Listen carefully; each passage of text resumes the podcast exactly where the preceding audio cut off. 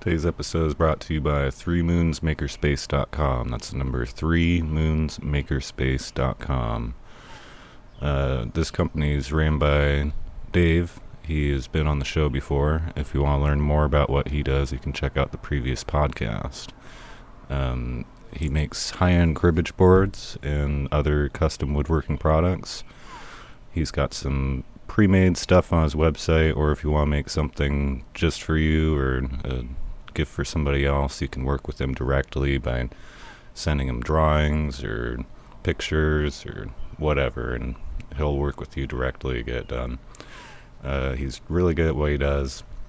So I'd recommend you check that out at 3moonsmakerspace.com. That's the number 3moonsmakerspace.com. And use the promo code UF, UFH10 at checkout for 10% off your order. On today's podcast, I spoke with Wizdumb. That's W I Z D U M B. Wizdumb is an award winning Seattle hip hop producer and makes some great music. He's a renowned vinyl collector, beatmaker, and rapper. His work's been featured on Adult Swim, and he's met some really cool people on his journey. You can, te- you can check out his latest album, Shadows, on wizdumb.bandcamp.com. I think he's pretty much on every music streaming service too, but you can support him directly by buying his physical album and discography on, Bit- on Bandcamp. So check it out. If you like his work, consider buying an album to show your support for local music. Uh, so we record this conversation over Skype, but we both record our audio separately. So you'll hear my voice come through a little bit on his end, but it's pretty minimal. I don't think it's enough to justify editing this thing for days. Um, I was really trying to clean things up before, and I accidentally blew a fuse in my house and lost a bunch of editing progress and had to start over. So remember to save your files frequently, guys. Um, I think it was a little bit awkward finding the flow at first, but I haven't done a Sky- Skype chat for a while, so it threw me off. But yeah, it gets better. Um, anyway, I'll just let the podcast speak for itself. Uh, he was kind enough to send me some sample tracks, so we'll preview a few songs along the way. All right, here's Wizdumb. Oh. Hey, what up, baby girl? You know I got my knitted sweater on right now. And my and my knitted ass cap. And my chain around my neck. You know what it is, girl. It's that smooth shit.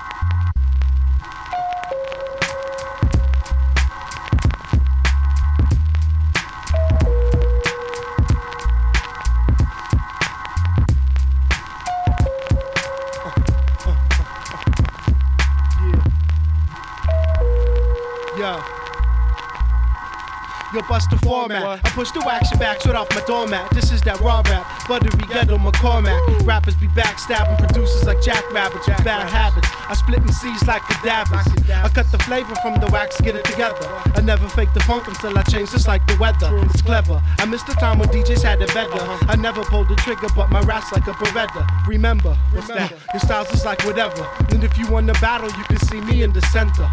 Yeah. Or see me in the paint. That's right. Suckers trying to make up for the MCs that they ain't. What? I'm Rick James when I freak on this thing. Uh-huh. She like to call me Poppy when she playing with the chain. Woo. When it comes to beats, daddy's gonna make it bang. And I ain't gonna stop until I'm lamping in the rain, rain, If rain, you wanna step to my motherfucking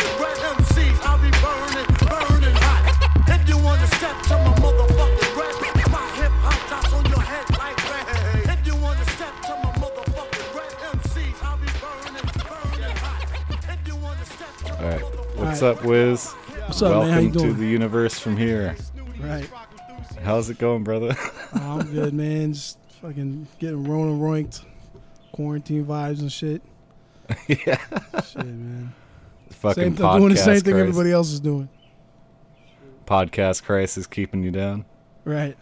Right. yeah. Young Rona. That's what I call him. Young Rona. Young Rona featuring DJ Quarantine. Uh, Yeah, man. How you been? I've been pretty good, man. Just It's been a long uh, time. Yeah, bro. I haven't talked to you. I think it's been like seven or eight years now. I Right. think. Yeah. It's been, That's It's fucking been- crazy. it's been eons, bro. It's been a long time since I seen your brother too, and we like we just kind of recently reconnected. It it had been like five six years since I seen him, so That's Yeah, good. You guys are talking again. I feel like you guys have like the same kind of thing going on. You Right. Know? Like he he's really been into digging into vinyl, making good music. Like, yeah. That's why I Uh, with him from the beginning, man. He was he was kind of on the same spectrum, you know. Right. Man, so all right, let let's just get all this shit out of the Okay. let's get let's get all this shit out in the air. Uh, so you got you're in the top five for the Stranger when they're recording some album or when they Oh, uh, that was the there. top the top five thing. That was uh, when I put out Base Mentality, which was Yeah. actually the last time I was hanging out with your brother. He helped me put that record together, and that was 2014, I want to say. And uh, Charles Mudede in The Stranger, he he had uh, he had wrote this article in The Stranger saying uh, the top five like hip hop albums of the year from Seattle, and he put me up there with uh, I think obviously I think Macklemore's joint was in there, and then one of RA Scion's records from uh, RA Scions from Common Market. But yeah, that was like the first year I really started to get recognition for anything. it's kind of a strange thing to me, man, because you've you've been doing this shit since the beginning. I mean, you're really good at what you do. well, I mean, since the yeah, well, since the beginning of like me doing it, I guess. yeah, uh, yeah. since like fair. for a long time. I guess my first record came out in like what 2008 or something like that. So it's Right. been it's been a long time. Yeah, man. Well, I think I remember. So it had to be between like 2003 and 2005 is when I first met you, Yeah.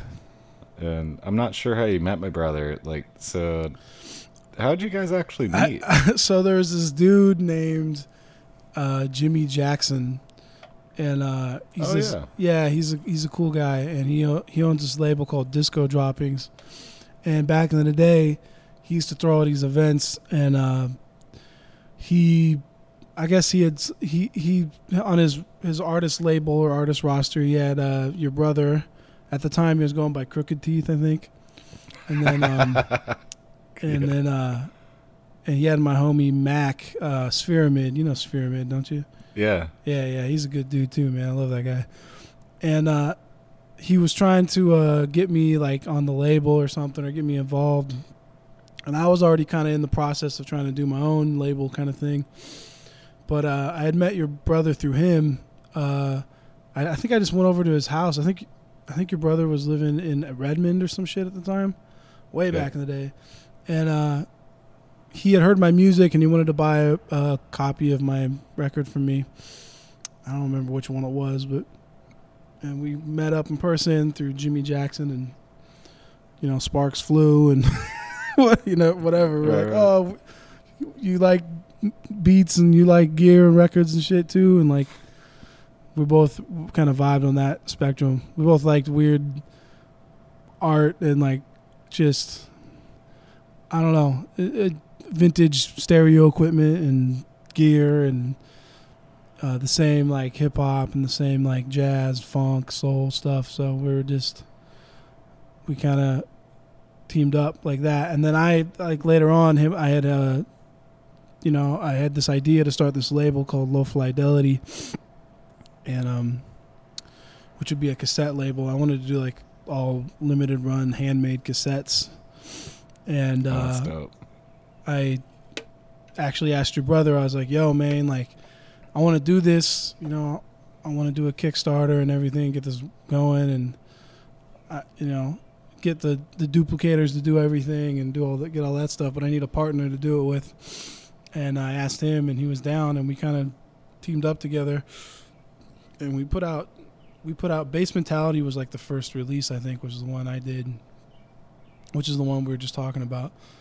Um, and uh, he put out some mixtape or something.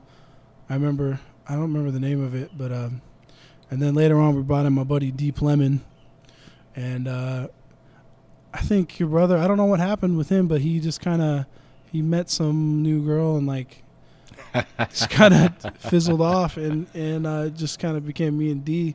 But uh, it's cool. It's you know I've always I've always uh, really liked your brother, man. He's he's uh he's a special dude, and he he just gets it. There's not a lot of people that really understand like aesthetically what I'm the kind of shit I'm about. I guess there's something deeper to it rather than just making beats. You know. Well, so that's that's one thing that stood out to me was uh, you know I've been talking to you for the past week or so, and bro, I went through your discography. I've been listening to all your beats and shit. The Yeah. stuff you're doing is fucking fire, bro. Thanks, But man. Your last album here, it really reminded me of a movie, and it it felt kind of funny. Yeah. It it felt kind of funny. I sent you a text. I'm like, man, it reminded me of watching a movie, and you're like, that's Right. exactly what I was going for. That's that is kind of what I was going for. Um, I really, um, you know, it's funny the way that whole that whole thing happened. I don't know if I told you. Shadows for me was like my first solo rap album, like an album where I just solely rapped on, and I I I'd never put out a record that I rapped on every track before.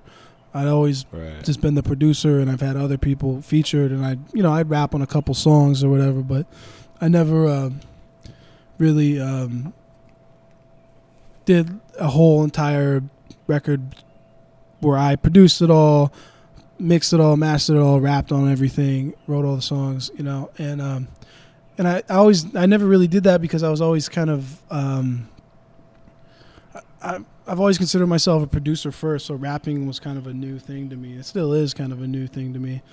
And um, but I my manager at the time had posted this. You know, I, I put out mostly crew, which was the record before Shadows, and it kind of flopped.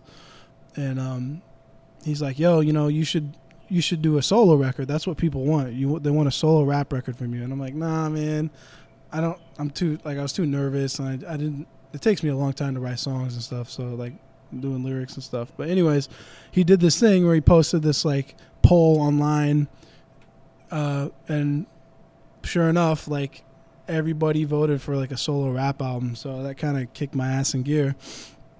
So that's what I did. I I planned it all out. I was like, okay, well, I really liked how. Um, I don't know if you know, you know, Mad MF Doom and Madlib. They did that record called Madvillain, right? I don't know if you've listened to that Yeah, one. It's a great definitely. record, and uh, I always really loved how cinematic it was and almost noiry. It's film noiry, and um, being with my my dad.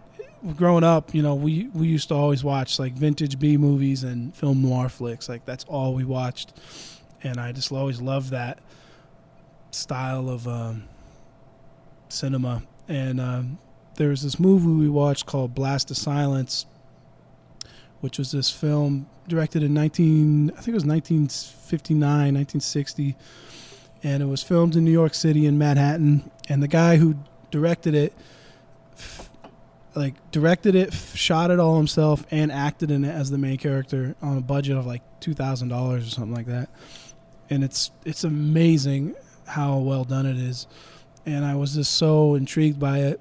I uh, I kind of sculpted shadows after that movie, and I, a lot of the samples in that movie, or sorry, a lot of samples in that record came from that movie, and a bunch of other film noir flicks, and I kind of modeled it after that, like because the movie's about this hitman who's like on his last job for this, you know, whatever mafia boss he works for, and uh and it's like narrated. It's like about him, all the thoughts that are going through his head and shit.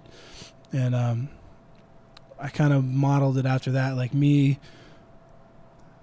trying to, as like I'm me as this force, like trying to like kill this whack, the the whack shit. I guess I don't know how to explain it, or just like uh, Well, yeah, coming I out of the shadows, that, you know and uh that's kind of what i modeled it after i guess i don't know but it's it's yeah it was that was a long time coming man it took me two and a half years of just writing the songs, uh, finding all the samples, watching just hundreds and hundreds of movies and shit, and just piecing it all together.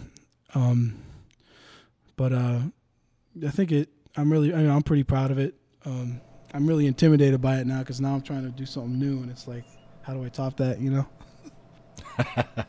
Well, that's that's the fucking fun in it, man. Right. So when you say that, that kind of reminds me like are you a fan of Mobb Deep at all? Oh, I love Mobb Deep, of course. Rest in peace, Prodigy. so the first album Mobb Deep made, what album was that? You remember? Juvenile Hell, I think. Well, the the first one was Juvenile Okay, Hell, Not that one. and then the second one was um, uh, the Infamous, which is probably the one you're thinking of. The Infamous. So right. the Infamous really it held a special place in my heart for some reason. Oh man, Um, that's a I phenomenal record. I feel like it was just some teenagers just really having fun. Right. And making some fucking good music, you know? Like it sounded like some serious gangster rap or Right. whatever, but it's like at the end of the day it's fucking bro, it's just these guys are they got some recording equipment and Right. they fucking figured out how to do it right, you know? No, that totally, man. So so when I listen to your shit, it's, it's really reminiscent of that. So like you got this kind of level where you're listening to well, you're I don't know whether or not you're listening to it, but you know, it really reminds me of like J Dilla and Madlib Right. and fucking it- it really speaks to uh, what they were trying to accomplish, and I think it's really a cool thing what you're doing. It's, I mean, that's just because I that's what I grew up listening to, man. Um, just the '90s rap thing, and like in high school, I was listening to Dilla and Madlib and MF Doom and all the Stones Throw stuff, obviously, and um, and um, right around that time, like the whole, or shortly after that, you know, the Flying Lotus and the LA beat scene was popping off real tough. But when I was Sure. a kid, um, you know, my with my dad, I'd I'd be listening to like EPMD and Big Daddy Kane and a Tribe Called Quest and Schoolly D and Organized Confusion and all this shit, and um, and uh, it really just kind of coming from like that background and then having this new era of like uh, more abstract beats going on. I just kind of took the tools that I learned from that new shit and then applied it to the stuff that I love from the 90s, Right. 80s, and 90s. And um, Okay, so this is one thing I wanted to bring up with the Mobb Deep. I remember they had like this interlude in that Right. album we were talking about, and he's like, "I don't care about this space shit y'all are talking about," you know.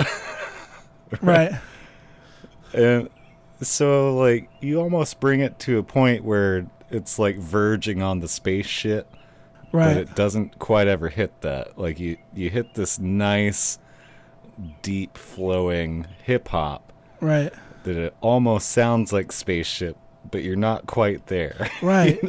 Yeah, I, I, I don't know if it's a science really fiction, respect that. sci-fi thing. I just I uh, there's so many influences that comes into my music, man. It's just like I said, it's just I'm such a nerd and sucker for vintage sci-fi and and uh, and futurism and like uh, modernism and any type of um,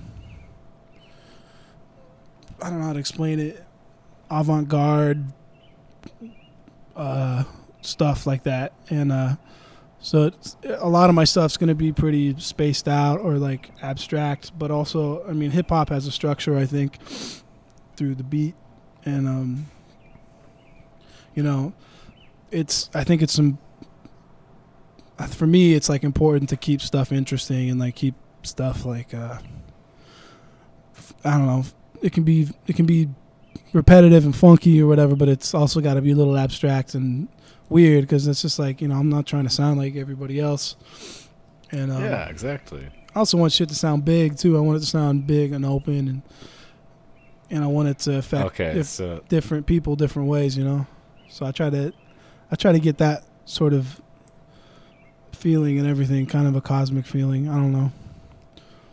So, bro, I, I have to acknowledge this. Um, when I listen to your music, like I was bumping it in the car, so like At first, I was fucking listening on headphones and shit. Like, it sounds great on headphones, but man, when you transition to the car, You hear the bass, the You- low end. you have the the low end is perfect.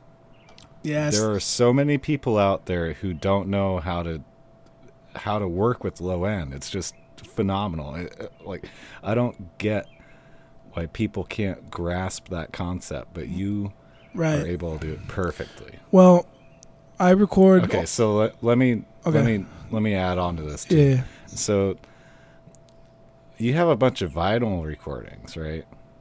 So you're literally recording stuff off of wax. I mean, you do DJing. Yeah, like- DJ. I Yeah. DJ a lot. I'm a like a record collector, record broker. But uh, Yeah, I mean, Um, well, you're doing the all- real deal, but when the- you record your shit, bro, yeah, it sounds perfect. Yeah. Well, it's because I'm sampling from vinyl. I mean, almost everything. My everything from my drums to the samples to the bass. Uh, if I if I'm not sampling the bass from the record, I'm excuse me. I'm um sampling from like a, a vintage synthesizer.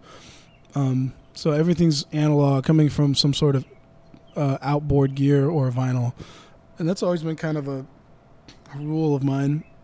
Um, not only because that's the way I learn, but I just think aesthetically, that is part of the art form in like the in hip hop, I guess, or any type of beat based music is um the foundation was sampling and a lot of it was coming from vinyl and it just feels more natural to me that way. And um also because like a lot of the music that people like there's so much music on vinyl that will never be digitized and nobody's ever going to hear unless you go and find it on vinyl and uh you, I mean, you can listen to Right. Spotify all day. You can listen to YouTube all day. YouTube's pretty good, but there's so much stuff I've found that I've would have never heard in my life if I didn't actually go out and dig it up. So I think that's I think the world the, the possibilities are way more open that way, you know. That's I mean that's if you're into sampling or whatever. But the other thing is I was going to say about the low end, the reason it sounds so um I guess it doesn't peak much is because I I record all analog. Um like once I finish a mix of a song or I finish a beat or I, whatever, I bounce it to this. I have a half inch tape machine, real real tape machine that I actually bought from your brother, by the way, for like seventy five I bucks. that. Yeah, I bought it I've from him. recorded on that, bro. Right, and it wasn't when I got it. It was something was wrong with it. It wasn't working at the time, so I I took it apart and like fixed it and everything and got it all going. And but that thing like changed my fucking life, dude. It was crazy, and uh, and it just I learned how to. The, the beautiful thing about like recording to analog tape is like when you peak in like like if you if you send a high peaking signal t- into a computer or a digital recorder it's going to pop and it's going to crackle and it's going to peak. But when you record into tape it actually does this thing called tape compression which is this natural phenomenon where when you're in the red instead of popping or instead of like uh, having like a digital cutoff you're the the sound's actually getting compressed and pressed back down. So it kind of almost not really distorts but it just kind of makes this warm hiss almost.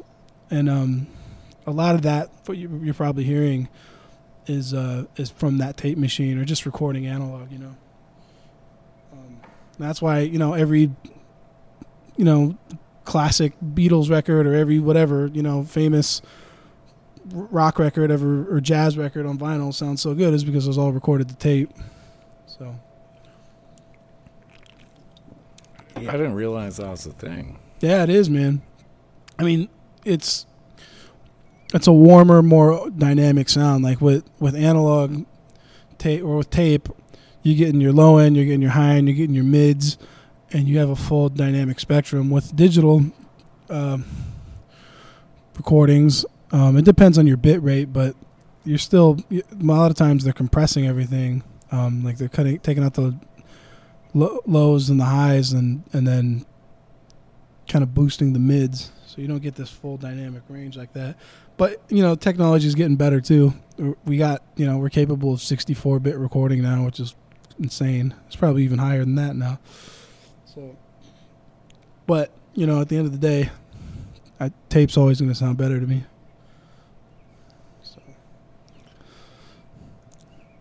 Yeah. So, uh, God, where do we go from here? I'm really curious. So, when I first met you, um, I thought it was strange because I think I was a drug dealer at the time. Oh yeah. uh, I don't know if we were just fucking selling you some weed or something. but I went over to your house and we did. Uh, you played some beats and we all freestyled over it. Yeah. And we were just hanging out, right? Yeah. And so there was a guy hanging out there, and I can't remember who he is, so don't quote me on this. But it was weird when I was talking to my friend. I mentioned that, oh, I met this guy. And then he said, oh, whoa, he was over at the fucking EDC, you know? EDs. He just played a, a music festival fucking two weeks ago. Oh, weird. I wonder who that I'm not sure who it was. Who was. but- what do you look like? I don't, I don't remember. What did he look like? Yeah, what did he weird- look like? I don't. I don't remember. Oh, he, he's pretty good at freestyling. But He's a no, I was more into the. Yeah, well, no, it's more into the EDM type stuff. Um, can't remember who it was. Was he? but it's weird Was he like that a skinny, skinny white dude? I don't know if it was IG88. Might have been him. I don't know. I don't think so. Hmm. No, it was some sort of DJ, but anyway, it's uh I don't know. I'm not trying to like humble brag or anything here, but it was weird that fucking I met some famous dude who was over at the the Las Vegas EDM show or whatever. Yeah. It it's really strange to me that you've met a lot of really high profile people. Uh, yeah, man. It just. I don't know. It's just part of. I guess when you stick to something, you kind of start to meet people. Um, I. Uh, you know, it's funny. I there was this um, MF Doom show way back in the day. It was one of the first shows I ever participated in. I was young too. It was like 2008, and uh, it was at Chop Suey, and uh, it was Macklemore was performing, and they needed a DJ for Macklemore. This is before Macklemore was really anybody. This is when he was still wearing like the George W. Bush mask, and he did that whole rap and everything. Right. And um, so they had me DJ, and it was actually the first time I had ever used Serato, and I had never seen it before, and it just blew my mind. And um, I had to meet Doom and everything, which is nuts. Was one of my like super favorite rappers. Anyways, that night it was the night I met uh, Mocha Only. It was the night I met Count Bass D, and the night I met One Below. And I was just a kid at the time. Man. I was probably I had to miss seven. I guess it was eighteen then. 2008 would have been 18. And um, I mean, back then they didn't think nothing of me, you know. But over the years, you know, I started to develop my music and everything, and they finally like realized, like, oh, you're that kid that was at that show, that was like nerding out over us or whatever. And I was like, yeah.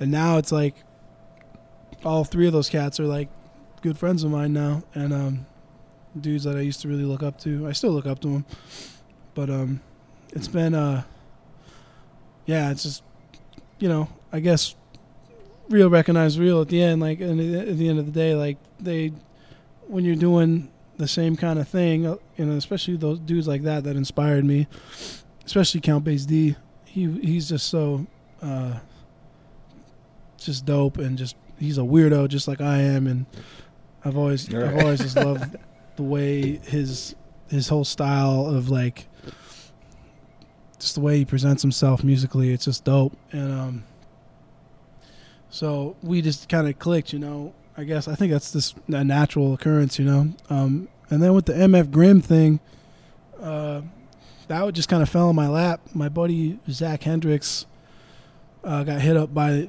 Grimm and his manager and a couple other homies. This guy named Drasar Monumental, another really dope producer. and they were looking for a show in Seattle. And uh, my buddy Zach's kind of the record dude, and uh, so they they wanted to hit him up to go dig, but then they wanted to get a show, and he doesn't really have any connections for shows. So he hit me up, and he's like, "Yo, uh, my my boy Percy wants to get a show in Seattle." And I was like, oh, "Okay, cool. Have him call me." Wait, Percy P? No, per, no, not Percy P. I, I got a Percy P Oh, story okay. story though. I'll tell you that. Uh, but oh, uh, you do? I do. I have a Percy P story. Uh, uh, but no, Percy Percy Carey, who's MF Grimm, and um, he, he calls me. This dude calls me, and uh, just out of the blue, just I, I've never even, I don't even know who it is, and uh, he's like, "Yo, this is Grimm." I was like, "Grimm, what's up? Who's this?" And, and I was like, "Grimm, what's Grimm?" And then I realized, like, "Oh shit, MF Grimm," and he had got my phone number through Zach, and. Um, he's like, "Yeah, I'm trying to find this show in Seattle," and I was like, just starstruck, and uh, I was like, "Hell yeah!" I was like, "How?" I mean, I have to make this happen. I can't not get this guy's show, even if I lose money. I'm Right. doing it. I don't give a fuck.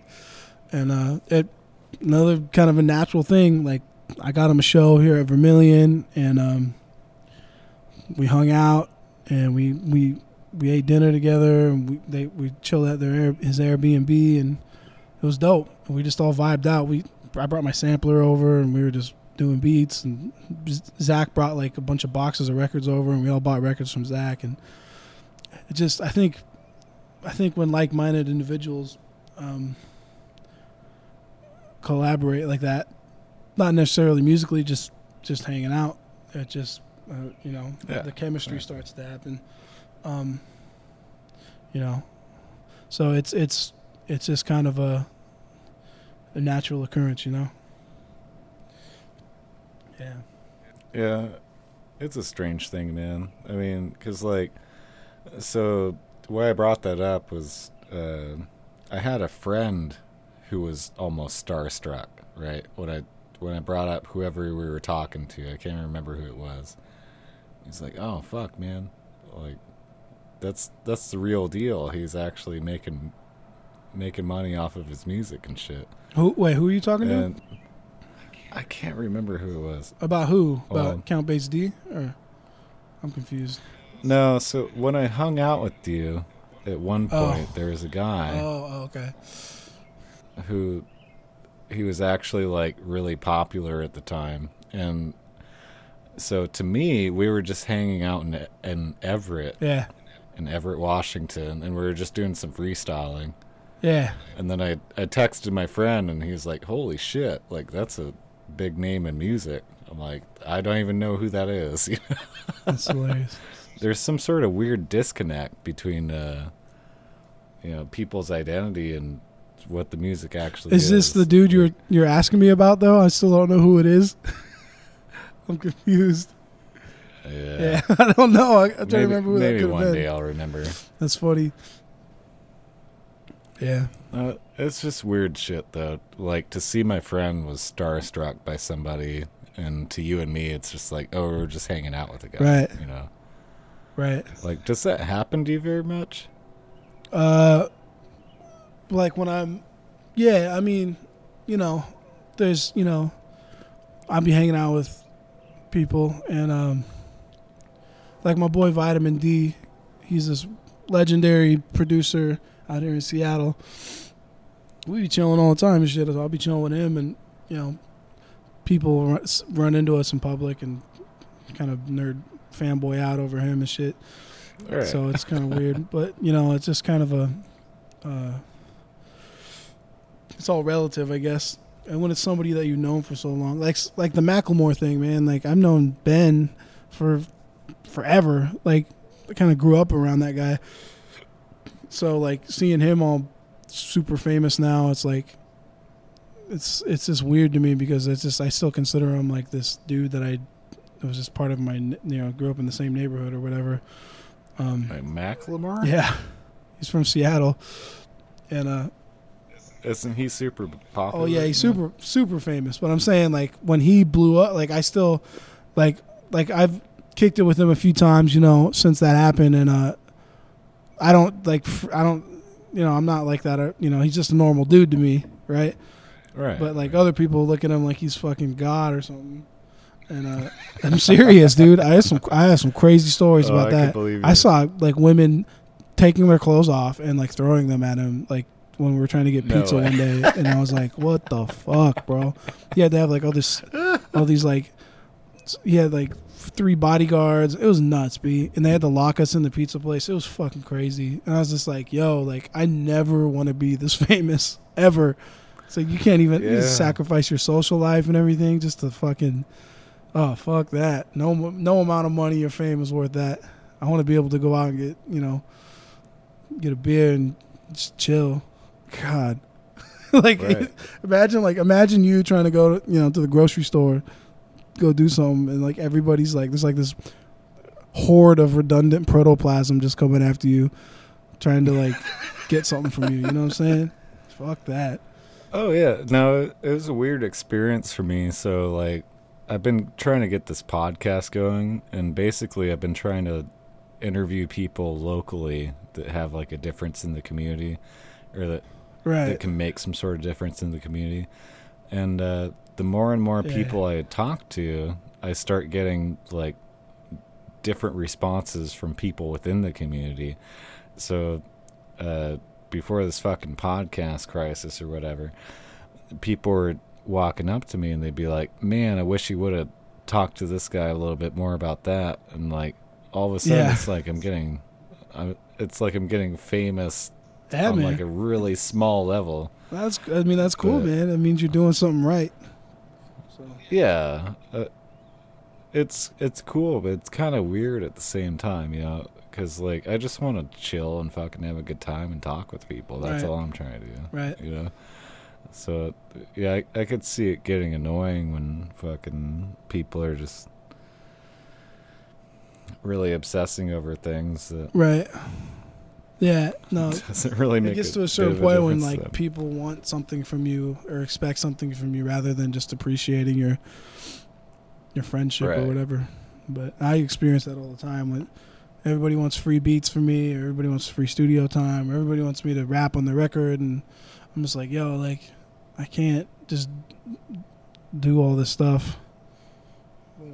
So okay, that that's a good point here. Um, so with this podcast, I actually asked you. I'm like, hey man, you want to do some some beats so we can get like interludes and stuff?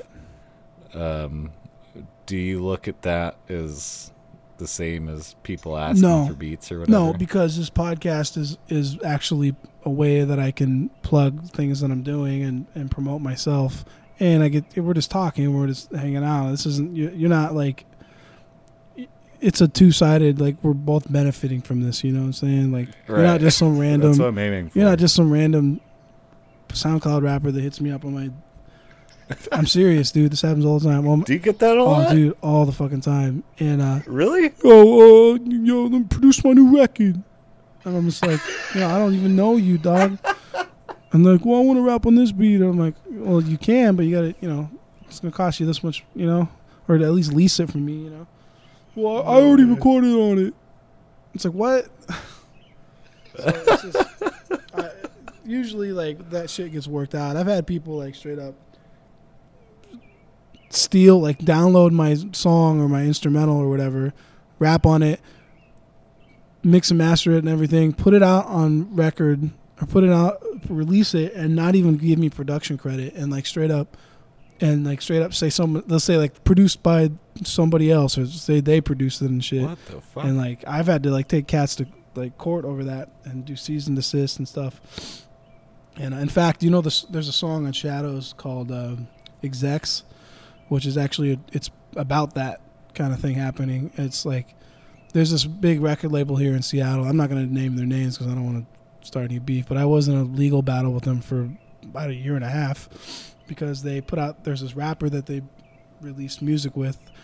They're this label that like his, his historically have been been like this like grunge rock label, and uh, they just decided recently that they're going to dip their toes in and start doing the hip hop thing and not knowing anything about it.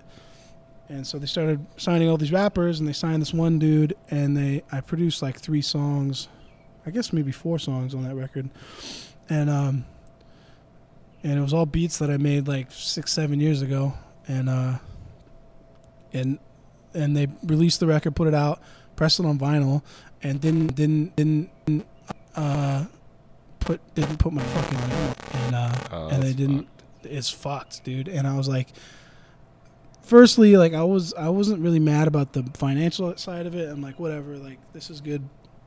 I, I liked how the songs turned out, but um, this is uh, you know, this is like this is my work, and this is like my my um,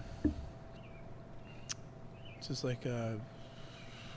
That's yeah, it's just fucking like heart and thing. soul, dude. It's my it's yeah yeah right. It's my thing that I created, and like the the rapper who used them, like I gave him permission to use them. It's like we didn't he didn't just steal them from me or whatever, but it's more there was the label more. I guess he should have told them that I produced it, so he kind of fucked up a little bit too. But um, but yeah, it's fucked. And I was in this crazy legal battle with these ex- record execs just to get. I had to get the I got the records pulled, and I got my name put on the fucking digital releases, and then and then they re re released it with my name on it. And um, I didn't see any money really. But the funny thing is, they're like, "Well, we'll distribute you next record for you." And I was like, "Why don't you guys just put it out for me? Like sign it, sign me, and put it put out my record for me, you know?" And they're like, "Oh, well, your music doesn't really fit our catalog." And I was like, "Well, the three fucking four songs that I produced for you sir, seem to, you know." Right. But uh, it's it's it was a crazy crazy story. But yeah, man, I got a lot of people that just trying to straight up just steal shit, and um, and it's not like I said, it's not really the financial thing, which is you know I do want to be compensated if some someone's gonna make a fuck ton of money on a song that I produced, sure. but if it's you know it's more But it so just like yo like yeah it does. And uh and uh, it's more so like this you know it's like it's my art that I made like just put my name on it it's you know I know it's 50-50 kind of thing but say produced by Wizdumb or produced by Alex Hop or whatever yeah, that's all you need, really. right Something in the des- description, like, hey, this Yeah. this is where the original content came from. you know? right yeah sorry I, I I tend to ramble my bad oh no, no, that's exactly what I want here. That's trying that's to get you that juicy for. content Yeah. Hell yeah. Shit, dude. Man, I'm gonna grab a beer real quick. okay I'll be right. I'm back. gonna all right should we stop recording Let's just keep recording. Keep and we'll recording, okay. clap. all right sounds good uh, uh, uh, yeah yo think it's called fly uh, Wizdumb yeah Hey yo, firefighters, ninjas, midnight riders. Rock my jet black boots whilst I kicks a rap Ramada Tostada, with my dinner at Joe Mama's house. Her lips are sexier than Maggie in a skimpy blouse. Book down, or I'm gonna change the channel. Walking out the door, help my scully button up my flannel. Yo Randall, I'm not supposed to be here today. Sonics and and seven, could you hook me with some Perrier? Water, there I go again, I'm living in the past. Can a brother dream, yo? Oklahoma kiss my ass. I lead the cast in this film that's called Class. I ride a fucking bike because I can't afford the gas I'd rather drop my cheddar on the fattest wax Shit you never heard about, so don't bother And we're live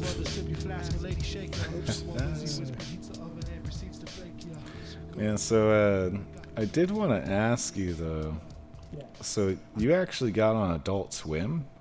Yeah, I did. Um, that was a fucking. Um, it's kind of still kind of a mystery, but I do kind of, I do think I might know how it happened. But pretty much, I was getting these royalty checks and um, from BMI, which is regular. You get them quarterly, and uh, and I, you know, they're my usual. Like I did a couple car commercials back in the day, and I did this thing for this weird Swedish egg cup company thing, and I did some like Wait, so uh, soundtrack can, work. can, can you explain that more? So are you making music for like commercials or something? Yeah, yeah. So, so there's this there's this agency or like a union almost called BMI, um, and it stands for like Broadcasting and Musicians International or so I don't know what it stands for, something like that, or Broadcasting Music something. Anyways, it's uh it's essentially this union or like this force or this company that you register your music through, and then they keep track of where it's getting played and where it's getting posted and where it's getting uh, streamed and all that stuff, and they collect the royalties, the streaming royalties, and or the the usage royalties uh, for you, and then they they distribute that to you.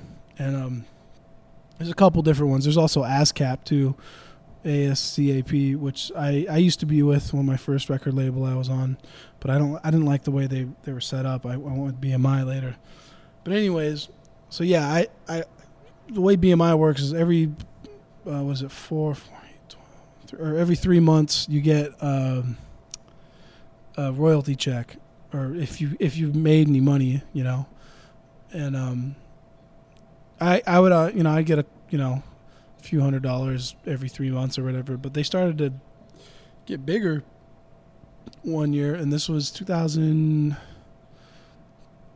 Must have been like 2014, 2013, 2014, and um, and they started getting bigger. This is just after I moved back from New York, so yeah, it was 2013, and um, I noticed um, like an increase in this in these royalties, and I looked where they're coming from, and it was just like uh, it said like uh, some sort of broadcast TV thing, and I was like, oh, it must be those commercials, and they must be getting more airplay or whatever. So I play the show at Lo-Fi a couple weeks later, and this kid comes up to me, or this group of kids, and they're these young uh, hip hop beatmaker dudes, and they're like, "Yo, Wizdumb, like we're a huge fan or whatever. We're huge fans." I'm like, "Oh, thanks, man." It was weird. They came out of nowhere, and they're like, "Man, we love all your stuff on on uh, Adult Swim." And I was like, "Adult Swim? What are you talking about?" and they're like, "Yeah, you're you're get, you're getting played on Adult Swim, man." And I was like, Really? yeah, and I'm like, what the fuck? Like at first, I was like, I should be mad about this, right? Like, because I'm they're playing my music and they're not paying me. But then I, I was like, then I thought about it. I was like, wait a minute, that makes. I was like, I didn't believe them at first, and they're like, no. Then they sent me the links to the bumps and everything that they're using them on, and uh, I was like, oh shit, dude. And then I realized I went and actually logged into my BMI and found out that's where these royalty streams were coming from, this royalty money was coming from.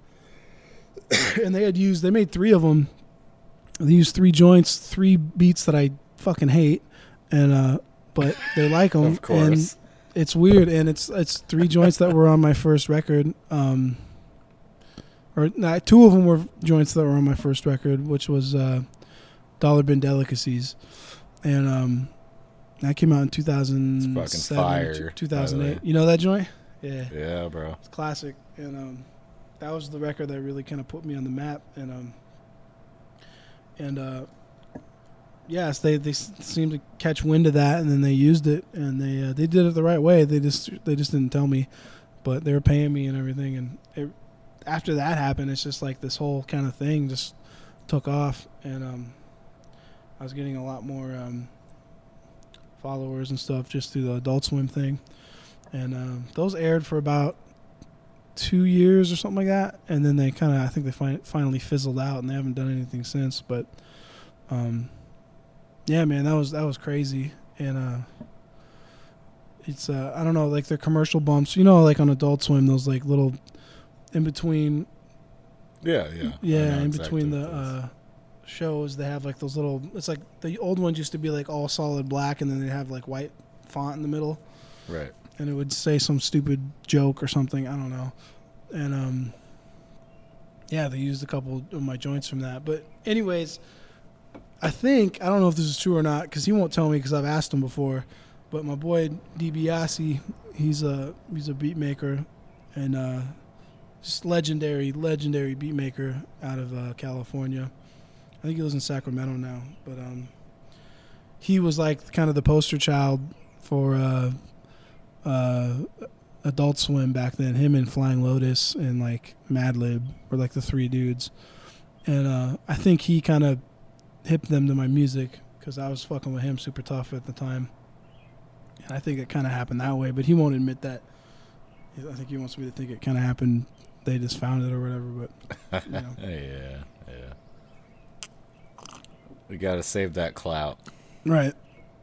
Well, it was nice of him. Sure. I'll tell you that much. But yeah. I'll, I'll actually I'll send you those videos so you can see them. Oh, that'd be great.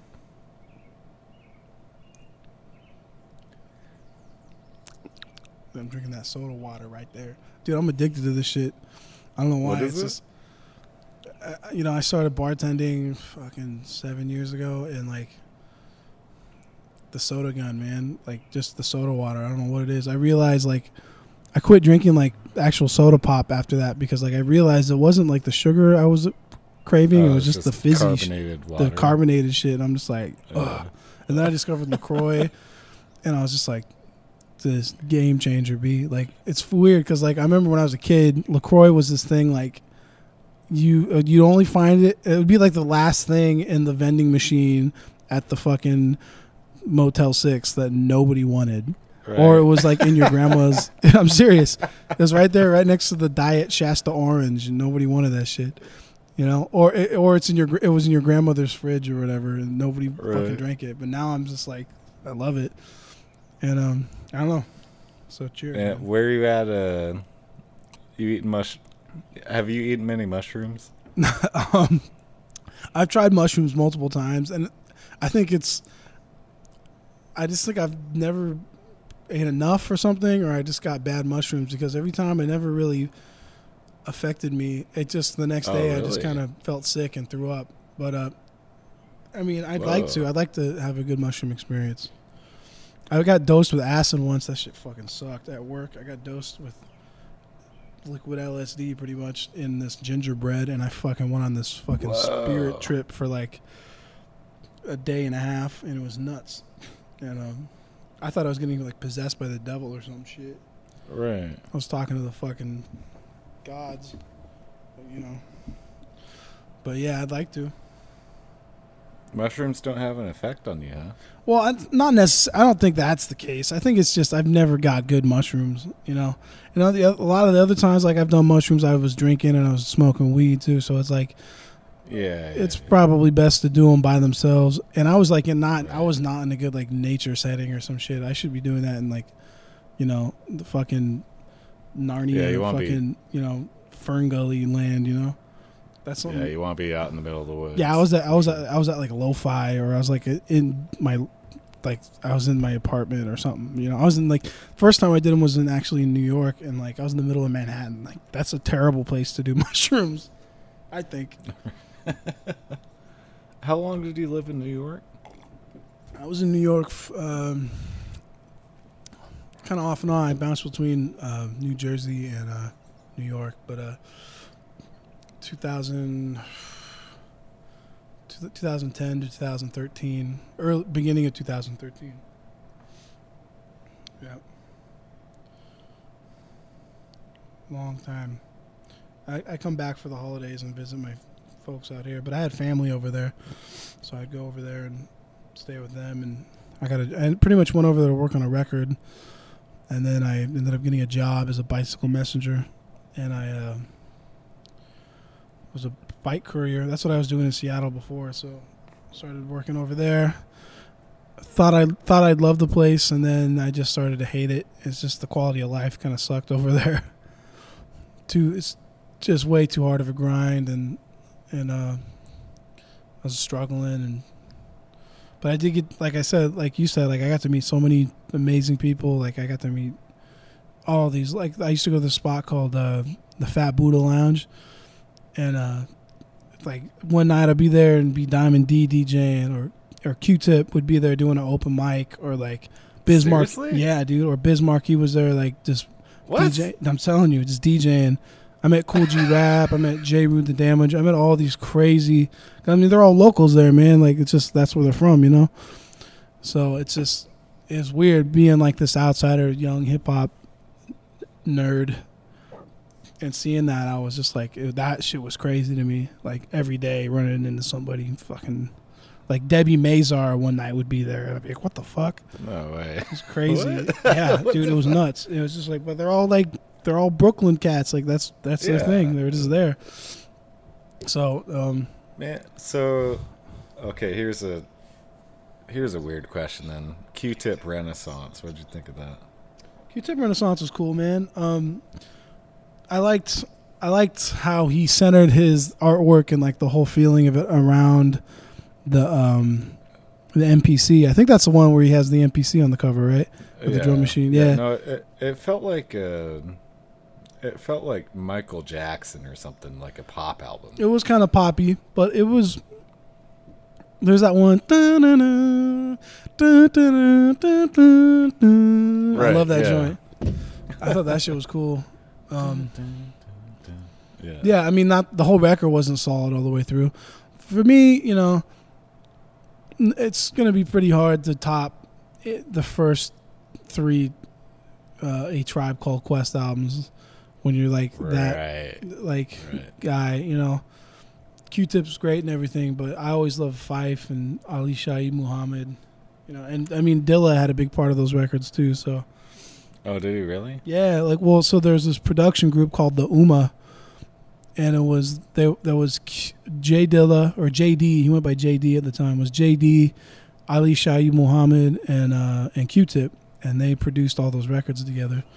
So like a lot of like you know that song, um, um, drifting down suddenly. You know that tribe song, drifting. yeah. That was a Dilla beat, and uh, Dilla. Oh shit! Really? Yeah, yeah. Dilla produced that song. He produced a bunch of tribe joints. I can't remember them all, but, um, but yeah, you know, Renaissance was cool. Uh, it wasn't his best. No, like I, I liked his amplified No, no, record no. before I- that I- better, where he's like wearing that fur coat and he's all like sprawled out and it's looking like some Millennium Tron Legacy, fucking, I don't know, like, uh, Independence Day fucking movie cover looking shit. Right. Because Well, that one's got that Dilla joint on there too. That's um, that you and me. I think we should ride. Come on, come on. You know what you're Well, talking see, about? something about something about Q-Tip really like it. It brought me back to the funk, basically. Yeah. I mean, he had something cool with that. It, it's almost like a dance track or something. It's Mm-hmm. almost like the, you know, there's something with the funk in there. So, you brought up J Dilla, and uh, so when I think of J Dilla, I think of the shit that you're doing, like Yeah, you.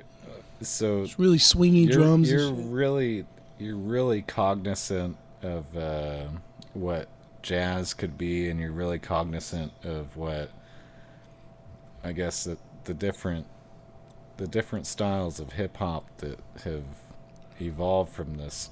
Right, I don't. I'm not sure what you'd call it, like some sort of phase. right. I don't know if you want to call it a phase or not, but I mean, you know different chapters or different you know even different strains of rap or whatever hip hop. yeah, strains. That's that's a good word. For Yeah, it. I mean with Di- with Dilla, his whole thing was like this Detroit sound because there's a lot of stuff that Right. came out of Detroit at that time that was kind of sounding like that too, and uh, but he kind of invented all that, and um, I mean, he's not my favorite producer, but he is.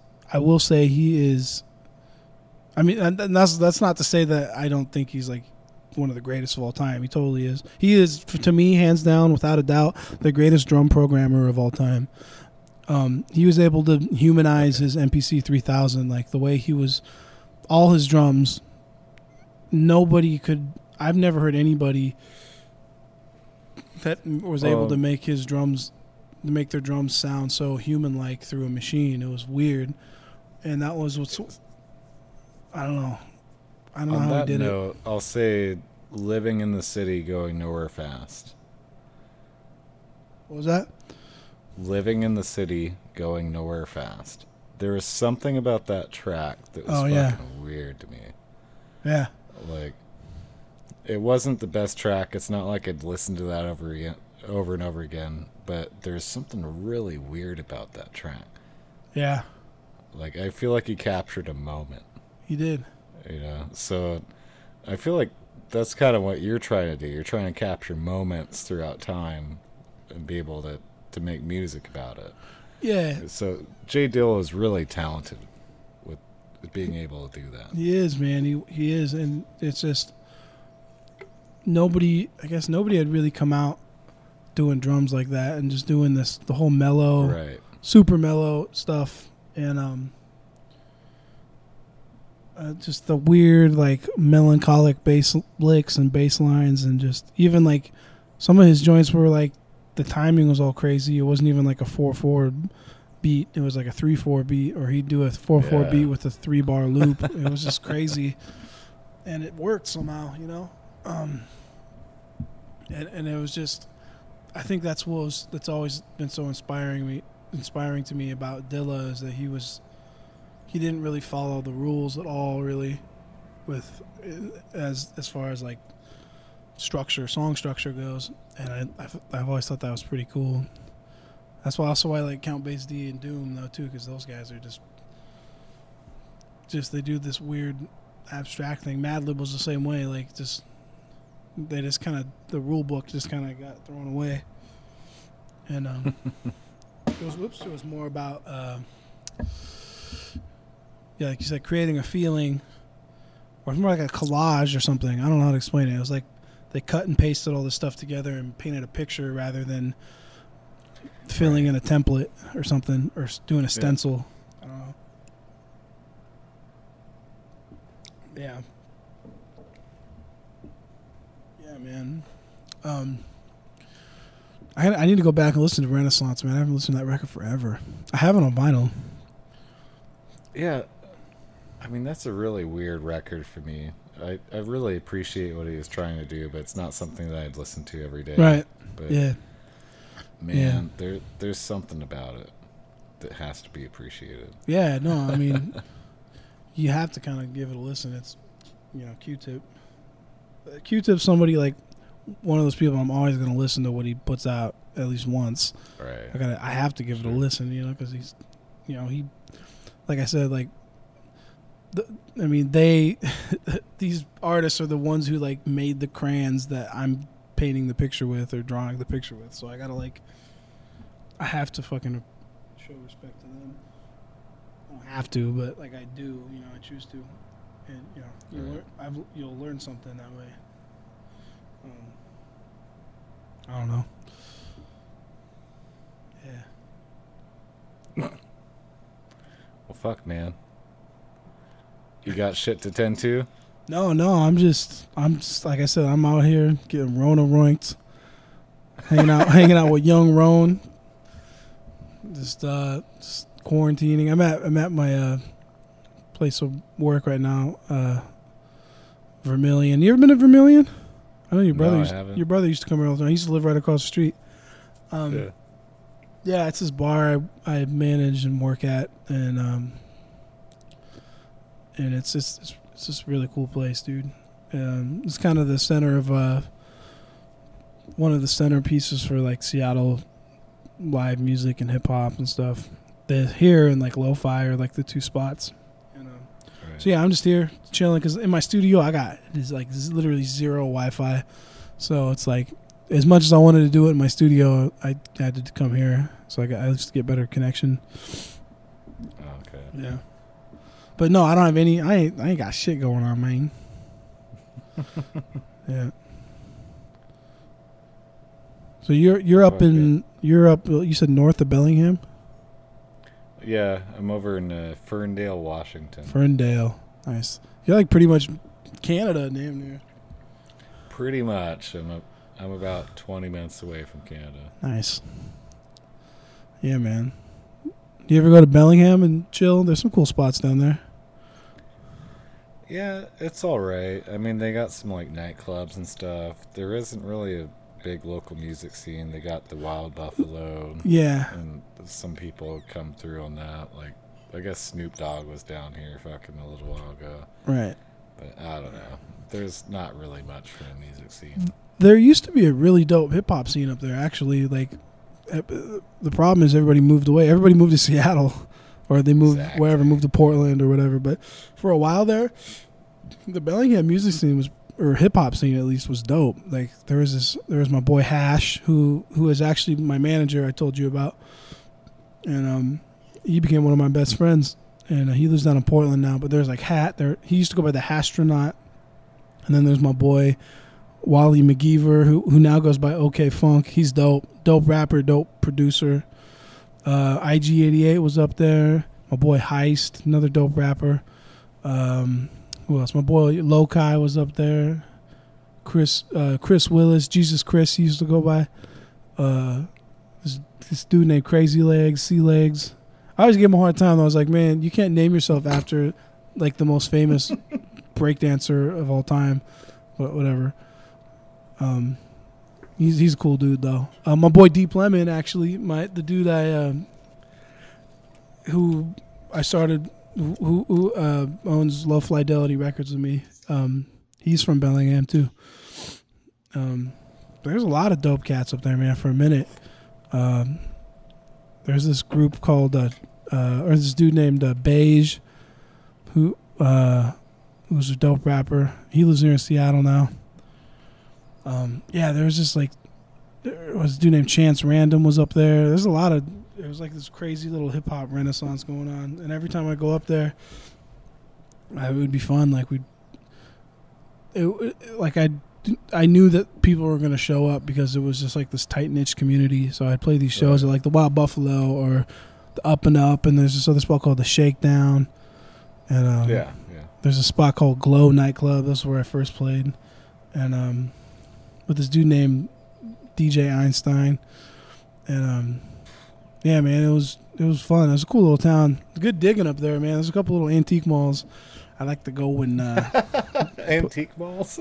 t- take my fingers through. Oh, they got the records though, B. Oh, I'm not. I mean. Okay. you know, yeah, yeah, yeah. yeah, yeah. I like to go up there. There- There's some good record digging up there. I thought you were going out there getting some fine china. Or Yeah, yeah, yeah. I like to buy my china, you know, my little uh, knickknacks and doodads and what have you. Oh Yeah. man, yeah. There's uh, there's definitely some shit going on up here. Um, so it's kind of funny. I was talking with like government officials, Mm-hmm. right? So I had a podcast with the mayor of this town I'm in, and Oh, nice. I've been talking with, uh, you know, just a bunch of people involved in government, basically. And one chick I was talking to was like, man, I've got a good connection with some hip hop groups you should talk to. I I really think that's a, a real thing happening here. Right. That that doesn't surprise me that you got some good good people up here. Yeah, uh, yeah. I, I mean, I did, but the last time I went up there, nobody was really living there anymore. But, but yeah, Right. I you know, uh, even like Everett, man. There's like a cool little art music thing going on up there now. It's like, um, you know, there's little there's little like little mini movements going on in each little town that's starting to grow. You know, I don't know. Yeah, man. I mean, everybody just thinks like Seattle's the place to be. I mean, like Seattle's dope and everything, but there's other places to go. Tacoma's popping off too, man. Olympia Yeah, for shit. sure. I mean, bro. So when I used to be in a band, and uh, so instead of saying that we're we're from Marysville, we'd say, "Oh yeah, we're a Seattle-based band" or whatever. Just get people involved. You know what I'm talking about? You know Yeah. I'm talking about. Yeah, Yeah. Just so people wouldn't completely fucking ignore you. right. Just say, "Yeah, we're out of Seattle." Yeah, I mean, there's there's a lot of good stuff happening in Bellingham. There's a lot of good stuff happening in Seattle. right. Um, I don't know. I I could see it. it. It's just really hard for people to connect to each other, Yeah, figure out what's actually happening right now. yeah. Um, man, you got any advice on how to hear like new music or new Oh man. new anything right now? Uh, I mean, I'm gonna sound like a old fucking man right now, but um, go and dig, man. Like for me, like being a record dude, like it also depends on what kind of music you're looking for. But like, I just love buying records and like not knowing what I'm buying sometimes, and just listening to it and there's so much music that's already come out that nobody knows about and like i said it's only on vinyl and um, like that's like my whole mission in life dude is just to listen to all the good music and um or find it and share it with others. Um, but if Or you're not if you're not going the analog route like that uh youtube man i'm telling you man i don't know what it is. Everybody swears by spotify and all this other shit but youtube for some reason for me that's how I stream music and that's how I look up stuff because there's a lot of music on there that isn't on Spotify and isn't on uh, Pandora or whatever the fuck else people are listening to, Right. um, iTunes or whatever. Um, and it's it's great. And if you like, I got the YouTube Red or whatever, so it's like ten bucks a month or something. And yeah, it's kind of pricey, but it's worth it to me because like I can like I can bump slaps and shit whenever I want, and it's I, I can always find something new. I don't have to keep listening to the same shit, and um, there's a lot of good playlists. It's just weird, like um, like recently I've been on this Brazilian kick. I've been way into like Brazilian uh, jazz and Brazilian like bossa stuff and Brazilian funk and Brazilian pop and just Brazilian shit. And uh, let's find these playlists like you know, or like there's this artist I like named Marcos Valle right now that I've been listening to a bunch, and uh, I'll put his name in, listen to his shit, and then I'll just let the I'll just find the song I like, and then I'll just let it naturally play because there's like just the it'll just start playing whatever's next, and it'll play all this crazy music I've never fucking heard before, and uh, it's it's a great way to hear new stuff, man. Like, and it'll be in the same vein or whatever I'm listening to, but sometimes it's different. Sometimes like just some random shit will come up, and um, it's amazing. And then I just add it to my favorites list or whatever. So, yeah, Hey, you've got a huge variety of shit you're listening to. Yeah, man. I uh, So I saw a couple pictures where you're just sitting there with like, you must have like thousands of different things on vinyl. I do. I I do. it's that's uh, understatement. I uh, I yeah. I uh, at one point I had in my personal collection I had like six thousand records or something like that, and um, Holy shit. and uh, it's dude, it's even worse now. But I purged a lot of that shit, and I got it down. I whittled it down to all the really good stuff I got. And I, I in my personal collection now, I got about thirty five hundred records. But then my, uh, I, all, my dad passed away, and I kind of inherited his stuff. And I got all his record collection, and then I got the rest of the shit that I left at his house from my collection. And then I my my buddy and I we bought the uh, Seattle Library record collection, at least a, a little a fraction of What? it. Yeah, the there's this um there's a the Seattle Library uh, donation is in my building at Bemis, and uh, they were they had all these records they were going to sell because they went all I don't know if you heard the downtown. Can I- can I- uh, so you're you're at the Bemis building now? Yeah, yeah, yeah. That's the building I live Can you in. clarify that? Yeah, it's it's this art artist. It's like an uh, artist loft, live workspace building. Um, there's a bunch of independent businesses in there too, and phot- photo studios and stuff. And So you acquired a bunch of records that they had? well, the Se- the Seattle Library Donation Center is is in our building. That's where they're based out of. And what happened was is the Seattle Public Library downtown. They went all digital, so they got they they they got their whole music database on like streaming services now and, and like digital files. So they got rid of all their analog media like the tapes and movie DVDs and VHS all that shit and the records. And um, so they had these boxes of records. They had I don't know, was, you know, two thousand plus maybe, not that many. And um, I mean, that actually that's a lot, but f- to me, it's not like as much as I thought they'd have. But anyways, my friend and I ended up buying them from them, and um, and we got so we got that. I picked out all the stuff I wanted and kept it, and then there's that I'm selling, and then I got my dad's stuff that I all the stuff from that that I didn't end up taking. So I got that, and then the rest of my stuff I was selling. So on top of my personal collection, so now I probably got like nine thousand records or something like that.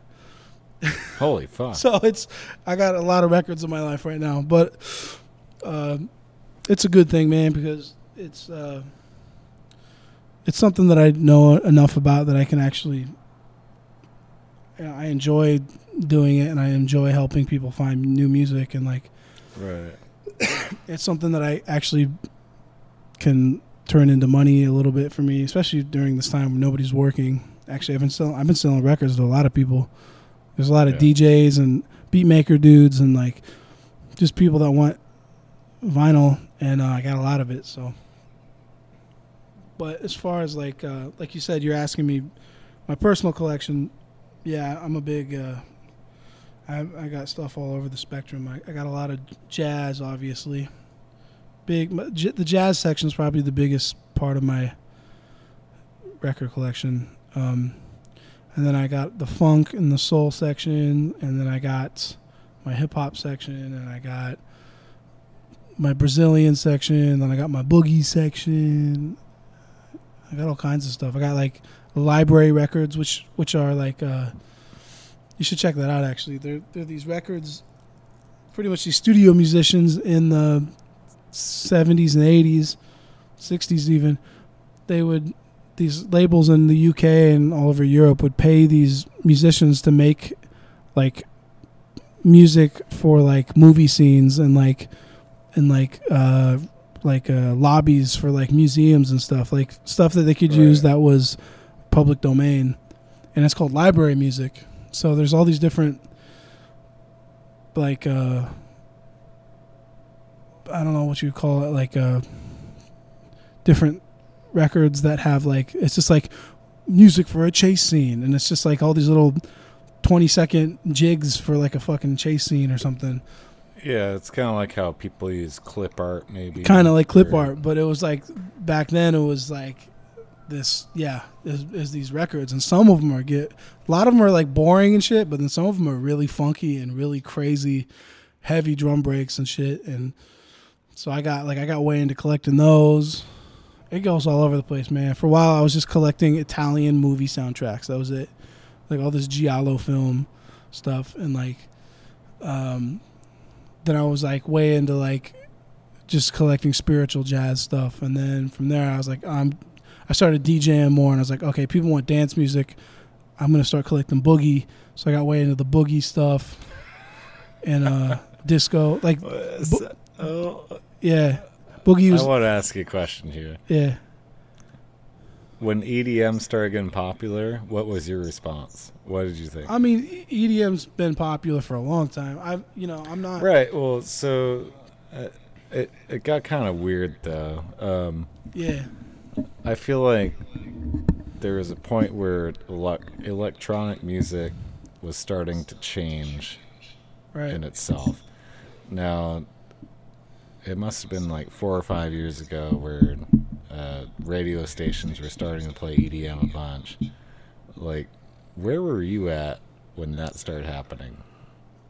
uh You were you were still staying true to the yeah i shit, never right? really i never really made any electronic dance music stuff i i did like i did dj at rave once which was crazy uh with my It's a lot of fun. with my friend's records and um she she was this like kind of this early rave DJ now she's kind of famous but uh she was starting to DJ and she didn't really know um she she didn't she she was playing like one of her first raves and she needed help DJing like she didn't want to do it all by herself and I was like okay I'm down to help. But I was like I I explained to her like I can beat match and do all that stuff but I don't know any of these artists. I don't know any of these songs. I don't know what they're gonna sound like. So you got to like help me pick out what I'm gonna mix next or whatever. But um, so that was that was like the closest thing I ever got to that. But there, you know, there are there are um, types of electronic music I like. Like I do like like early hip house, and I like electro. I love electro. I love like you know uh, the two live crew and like Arabian Prince Yeah. and Egyptian Lover and uh, Paul Hardcastle and I love Kraftwerk. Kraftwerk is like one of my biggest influences in music, and um, they're just they're so groundbreaking. And my, a matter of fact, rest in peace to Florian Schneider. He was uh, one of the founding members of Kraftwerk. He just passed away two days ago, and um, uh, so the, yeah, there was all kinds of like electronic music that I did like. Uh, I'd even consider like Flying Lotus slightly electronic. His was like kind of EDM-y, but sample based and like soulful. Um, there's a lot of like modern house, like like jazz house stuff, lounge house, and that like acid jazz stuff that's electronic that I like. Yeah, I, I, I feel like it was all kind of in the same spectrum because you say Flying Lotus like is kind of related to that, but it wasn't quite what we're talking about. I mean, Yeah, No, I, I, I could understand, you know, if I ate enough mushrooms, then it, I might be able to relate it to that. it, it could make sense. right. There's something beautiful about it, though. Yeah, Um, yeah, totally. So, what do you what do you think is the next most beautiful type of music coming out that hasn't been I, man, experienced yet? I don't know if it hasn't been experienced, but what I'm really excited for right now is I'm hearing all this amazing modern funk being made, and like Really? Yeah, dude, it's it's it's crazy, and um, people like there's people like starting these bands and like doing like real funk and soul music again, and it's it's like whoa, and they're doing it spot on, and um, and uh, and jazz even too. There's a lot of like I feel like stuff starting to resurge a little bit. Like, um, to give you an example, my buddy uh, Zackey Force Funk, he goes by. He's he's in L.A. Zach Hose, and uh, he's he's a really cool dude, and uh, he makes this modern funk music, and it's just out of this world, dude. It's like, it's like if you listen to it, it would sound like some like Zapp and Roger song from the '80s that you've never heard before or something, and it's like the way it's being recorded and the type of gear they're using. I don't know how they're doing it, but he's just he's just killing it, and it sounds so good, man, and there's this there's another band like uh the new uh Will Sessions and uh Amp Fiddler record. It's like this modern kind of boogie funk record that sounds like the Whispers or something or like um Cameo or something. It's crazy and it's like just came out like a year ago and you would have sworn this record came out like in the late 70s or something. It's sick Yeah. Hell yeah. and that, that kind of uh, that aspect of things is like dope to me like um, i'm way into like lowrider soul stuff because i'm like you know latino and uh, i grew up like around on my latino side of my family listening to a lot of um, like we call them rolas but uh, like old soul music Can you repeat that? Uh, ro- it's like R-O-L- r-o-l-a-s is a, s- it's a slang term for a song Roll yes. Rolas. Yeah. Like a badass Rolas, which is like a good like love song, you know. Um, but like there's this dude named uh, Bobby Oroza. He's fucking dope, and uh, he's like this young Latino dude just making this crazy, super soulful like this dope soul music, like modern soul, and it's sick, dude. It's I don't know how to explain it. It's just you got to listen to it. It's it's dope, and like he's getting traction, and he's getting a lot of love, and like it's coming back. I feel like oh, so Oh, that's that great, man. that's what I'm excited for. Is like all this. People are starting to sway, starting to go back to this timeless music that Yeah. is still great. You know, I don't know. I think that's cool. Or finding new ways to adapt it, I guess, to a younger crowd. Uh, so, I've been listening to your albums for the past week, just like in preparation with talking with you, right? Yeah. And I hadn't talked with you for years, but it was crazy just going back through all these these albums that you made. And I'm like, wow, fucking there's there's a real progression through what you've been doing. You're really trying to do something new. You're trying to really do something innovative. It's Yeah. been fun to listen to. I mean, Thanks, man. Yeah, you know, it's it's it changes, you know, over the years. Like, it's also because I was getting better gear and I was learning new different techniques and oh, stuff. sure. But, I um, wouldn't. I wouldn't. Yeah, I wouldn't put it down to that. I mean, It's so I just was yeah different headspace. You know, I was telling this to my friend the other different day.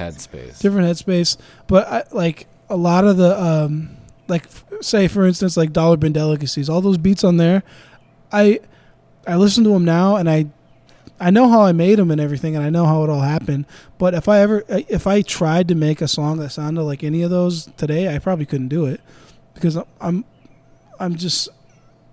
It's not that I've like, I mean, I've definitely upped my my uh, knowledge of like and, and techniques and stuff, but I think there was something back then. I was still learning so much. I was still I was still such a new, fresh um, musician back then that like I was I just kind of didn't know what I was doing, and that's and that's how I improvised. So to make those rec- those songs those beats sound like that, and um, like it's kind of hard to explain to you, but the way I was making those those beats, it was on this on this sampler called uh, I had a uh, SP two hundred two, and then I had a, a tape machine, and I would just record. It doesn't have a it didn't have a sequencer on it, so I would just record the beats live. I'd play them out on the tape machine, and then resample the tape machine back into my the the thing I recorded back into the sampler and just loop it instead of like actually programming the drums. And um, there's something more human about that, I think, and, and I, it's just it's so different the way I was doing things back then. But because like I, I guess if you would have like asked me back then, like if you would have played me stuff that I was making now to me when I was like to like to Dollar Bin Delicacies Wizdumb, like I I probably would have like been like oh I don't like that or something I don't know or I probably would have been oh in shock or something I don't know. Different headspace, different techniques. There's some like I. I, I look at that. I look at those beats on Dollar, Dollar Bin Delicacies as like amateur and like, and like not my best work. But then I think about it like honestly, I could never even try. I could never even make anything like that anymore because I don't even really Right. know how I did it really, or like there's this feeling of the way I. It was like the, the naiveness of me, contributed to those what made those great. I think I don't know. No, it, it's a portrait of what makes your history. I Yeah. mean, being able to see you as a person through every stage of your life, that's that's what's most important for people. So especially when you're making recordings, you have to be able to be authentic Right. to who you were as a person when you made that recording. Right. Right. Yeah, man. Yeah, it's crazy. It's like not it's not just me sitting in my bedroom sampling records anymore. It's Right. it's actually a thing and like people are like expecting shit from me now and like I all over the world, man. It's weird and like um so that gives me, you know, some I may not be like some fucking big successful musician, but I'm like it's people like fucking know about me. It's weird. Like these fucking like when when Shadows came out, seventy five percent of the sales went to Japan and like Europe and like it was fucking weird. Like uh, there's there's some sales in Seattle, obviously, and then like New York and L.A. and a couple little small towns in the U.S. But everything else was like Poland and this little town called like uh, or this little country called like uh, um, Estonia and like just all these crazy little fucking places and like it's cool like it's it's it's it's it's uh it keeps you it keeps me not discouraged i guess like, like i feel like if that Yeah. didn't happen i probably would have not stuck with it so long you know um but then i you know i got it got to a point where i realized like um i realized like uh the reason I really do this is because it's like this therapeutic thing to me. Like I'm, it's um, it's uh, what's the word? Um, it, it gives me like I got all these I got all these ideas and all this crazy creative energy going through my head. It's like I gotta express myself somehow. So it's like almost like like I said, therapeutic. Like if I didn't have it, I would go crazy or something. I have so many friends that like don't have hobbies or anything. You know, like they just they get up, they go to work, they work all week, and then on the weekend they just go out and party or something, or they like, you know, they play video games all weekend, which is fine. I play video games too, but like they don't have any like uh any sort of like expression. Like they don't like you know, I don't know, any, you know, they don't, I don't know, cook or something. Are you a chef? I don't know. something, some way to express yourself. I I think what you're trying to reach is a is a masterpiece, right? Uh, I, I think you're already there, man. thanks, man. I appreciate that. I I don't. Like It's not really necessarily a masterpiece. It's just like when I die. Or when I'm out, when I'm pieced out, like I want to, I want to have something to show for it. I want to leave my mark. exactly. somehow. I don't want to just fizzle out. I want to like leave something so like cats so cats can like go back and like they can listen to whatever. For me, it's music, so like they can listen to what I made and be like, "That's that's whiz," or like that's that's that's so much cooler to me, man. Like to think that you know someday someone's gonna be fucking at some thrift store or something after I'm dead, and they find like an old cassette tape or a CD or a record or something that I put out that you know wasn't successful at the time, but it might change their life when they listen to it or something, you know, or they they might, you know, because there's so much shit that I've found at later on that people have passed away, you know, that I am spi- inspired by. I don't know. What, what gets me though is imagine if you could share your masterpiece, right? Right. And then you could just let it go, like let go of your masterpiece. Yeah. That gives you the room, that gives you the knowledge, that gives you the understanding to start working on a new masterpiece. That's where you Right. Yeah. Um Yeah. That's true. I need to let go of shadows maybe. but yeah, it's Oh, that was in 2017, right? yeah, yeah. It's weird, That's man. It's a good fucking album. it is. It is. And um I'm proud of it. I really am. And uh it's it's. you should be. Yeah, it's it's like I said for me, it was like my first rap joint. So it's like rapping to me is still kind of this. Um, I'm still very nervous. It's still kind of a foreign area to me because I've been producing since I was. I've been doing beats since I was 14. That's 17 years now almost, and uh, and um, like I've been doing the the raps for maybe I don't know, six, seven years, sorta, and um, it's just weird. Like I, I think the main thing is like there's so many dope MCs and rappers out there that I listen to, and I, I should be getting inspired by them, and I kind of do, but then I listen to one of them, and I hear how good they are, and like so prolific, and I'm just like, man, like I could never, ever like do anything remotely close to that and I it's like I, for me it's like I need to just leave that to those guys and I'll t- handle the beats. So that's kind of what I've been my headspace has been at lately. But you know I also want to rap too. Um, it's weird, man. Writer's block's a weird thing. So let me let me say it like this: Yeah. like, if I were to introduce you to this podcaster, I'd say that you're an American producer, songwriter, hip hop artist, Yeah, fucking beat producer. yeah, I don't know, rapper. Like, you've got all this shit under your belt. yeah, right? So if I were tr- if I were to try to introduce you as anything, I would have just a list full of shit that you've done. yeah. That's something that you have to understand and respect, right? Yeah, it's not like I'm trying to sell myself short, man. I just No, like so I I don't want to say like yeah. Let's put it this way. Um, if you feel like you're gonna try to humble brag or something, that's not the case. What you actually do, you get the shit done. You Yeah. have tracks, you have fucking mixtapes, you have albums, you can back up everything you've done. Yeah, yeah, man. You're doing Um, what you want to do. Yeah, you know I am. I There's mean, a the lot of people out there live, that like, can't say that. Yeah, like I don't want to.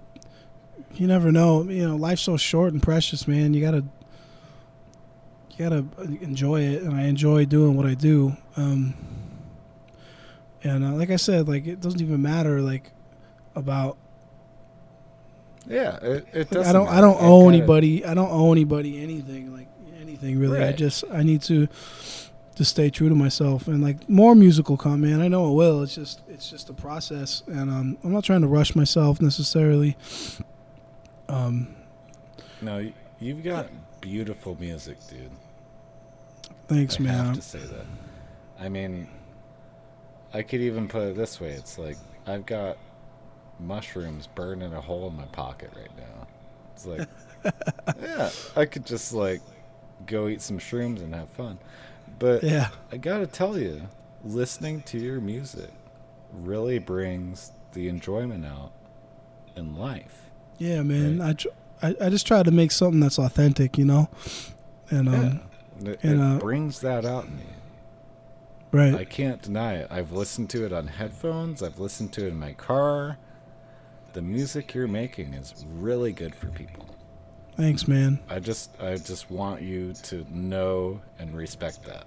I I, I do. That's why I'm talking I to you right appreciate now. you saying that, man, because I don't I don't hear that nearly enough. So, um, I know it's special, and I know it's authentic, and I know it's um, it's important, and I gotta, rem- uh, you know, I need to be reminded of that more often. You know, like, 'cause, you know, I'm so hard on myself. I feel like, and uh, it's um, nah, it means a lot, man. Like, it's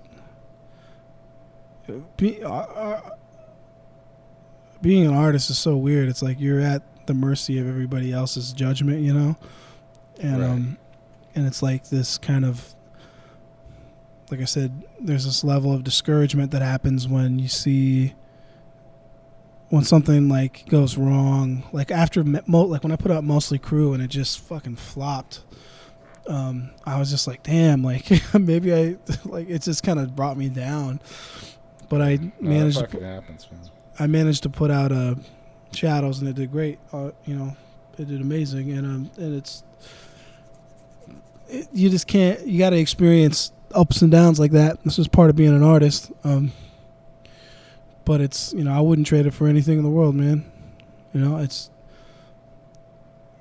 I've done it for so long. Like even in high school, like all my friends were out partying and you know they wanted me to go. I never really wanted to go out and do anything. I just I, they'd always make fun of me. You know, I'm staying at home messing with my records and my sam my little drum machine or whatever. But you know, now they understand why, and um, and uh, it's just something that I felt like I had to do it or something. I don't know. It was just it was. I still feel like No, I got to do it. It's Yeah. amazing. It's an amazing thing that you're doing.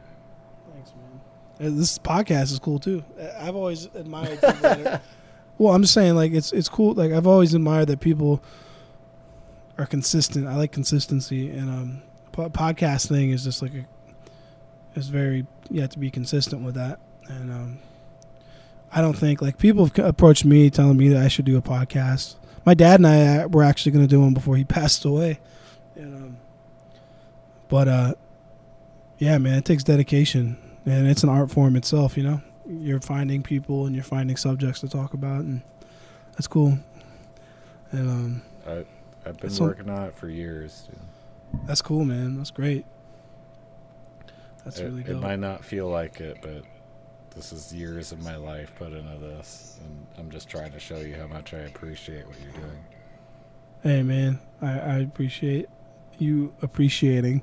I appreciate that you appreciate. yeah, man. All right, well, I might be a little bit too stoned now. I got He's a high, he's a hyman. He's a high man. He's a hyman. So, uh, man, I gotta come hang out with you, B. Damn, you're all fucking. oh hell yeah, God damn. yeah. If, you're, I'm just if you want to hang out anytime, I'm down for it. Uh, you and your brother and I need to get together, man. I need I need to get the fuck out of the city, man. I, you know, I grew up in the city, and it's just like it's uh this place drives me nuts after a while. It's just like I actually value going, getting out of, getting out of the the noise for a extended period of time. So it'd be Uh, Brandon's actually so I I've been talking with him about like you know maybe things we should talk about or whatever and like you know, I've been I've been trying to figure out how this podcast should go. And Right. I don't feel like I've touched on anything about that. To be honest, like we've just been having a good conversation. So Right. if you want to hang out with me and Brandon, we're down for that anytime. Ah, we I'd love to, man. I'd love to. Yeah. Let's let's eat some mushrooms and let's fucking, you know, I don't know, talk to the, talk to the, uh, the trees or whatever. I don't know, talk, talk to some frogs or something. I got frogs. I'll talk to them. You know what I'm saying? Yeah, bring your frogs along. They'll be Yeah, I'll bring my frogs. We can interview. We can interview them on your podcast. Okay, so uh, anyway, I feel like I should be getting to sleep soon here. So, um, do you want to plug anything? Do you have like Um, social media? I don't really have like anything. I, I guess I do have a. Um, I do have. I should announce this. I haven't announced it really yet, but I, I'll, I'll announce it officially on your podcast. Um, I signed a record Hell deal yeah. with this with this label called um, Thrash Flow.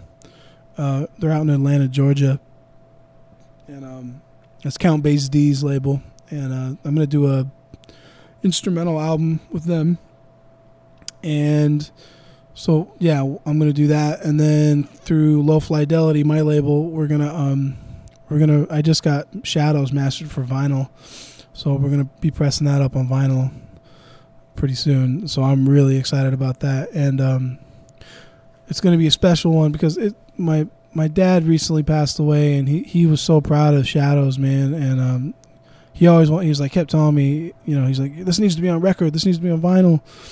So what I'm gonna do is um, You don't have it on vinyl yet. no, I don't. I don't have anything on vinyl yet. Not on my personal stuff. I've I've If, I produced stuff for other if you for can other. put that on vinyl, I'll buy it right now. oh no, yeah, you'll get one easily, man. Don't worry about that. Um, um, uh, what was I saying? Sorry. Uh, Uh, anyways, I'm what I'm gonna do is in honor of my dad. I'm gonna um, I'm gonna get his ashes pressed into like the first like 20 copies of the record, and um, I think he'd like that.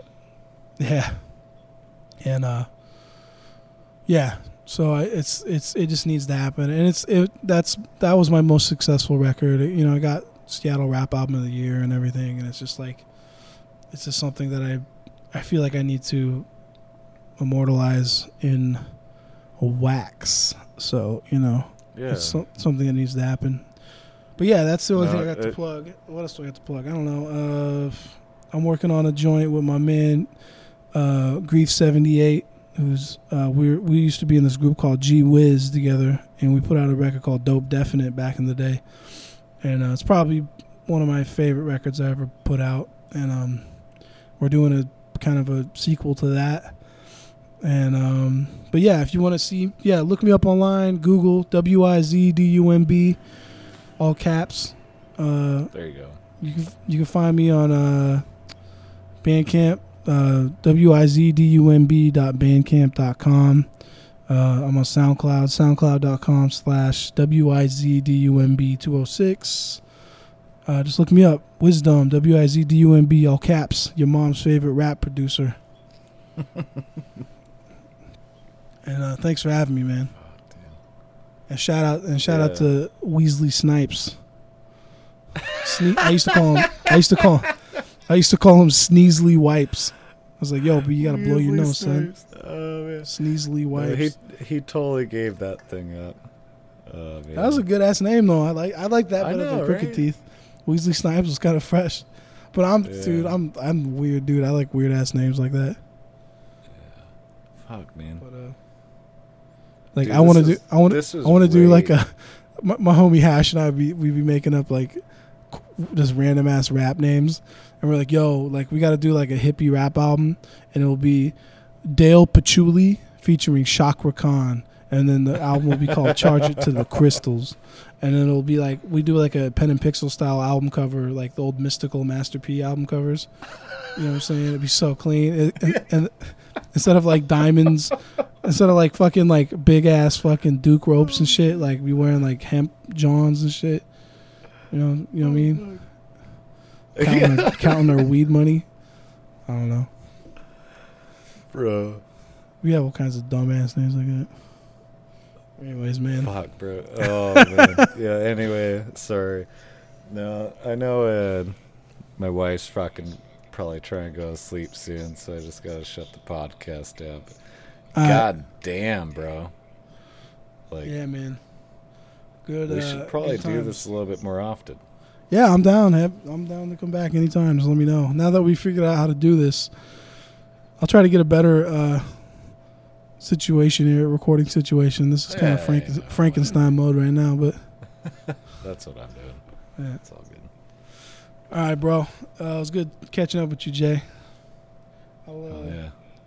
I'll talk to you. Uh, I'll talk to you soon, man. Thanks for having me. So Wizdumb. Yeah, Buy buy the fucking album over Yeah. on Bandcamp. yeah. You It's on. It's on SoundCloud and it's on uh, iTunes and uh, Spotify too, and all that shit. Yeah. No, I've been listening to it all week. It's fucking great. Thanks, Just man. fucking throw some money at it, man. Buy a physical copy. Buy the discography. It's great. This Buy me. I'll, fucking you, fantastic. you buy me my lunch. That's my lunch money. Hell uh, yeah. You'll feed. I got frogs to feed. Give me. Give me. I gotta feed these kids. yeah. No, I'm buying that shit here soon. Hey man. All right, love you, brother. Love you Have too, a- man. Have a good night.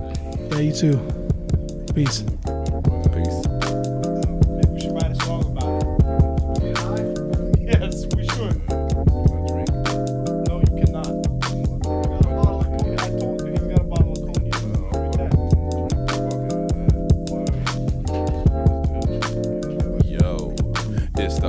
The archetype of five. Rhymes getting able, pins hit the pad while styles bless the table.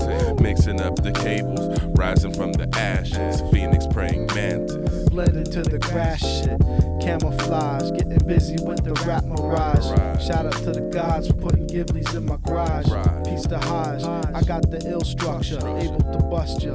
New jacks, brats with the mustard. So yeah, that was Wizdumb. Uh, let me know what you guys think. The very first song that played at the beginning of the podcast was Bust the Format, and that's on his new album Shadows. Uh, the second song that played in the middle is Baked Goods, and that is on Bass Mentality. The song you just heard a little bit of is After Hours featuring Uzi and Hash Adams, and the album is Mostly Crew. Uh, let us know what you guys think, and make sure you go over to uh, wizdumb.bandcamp.com.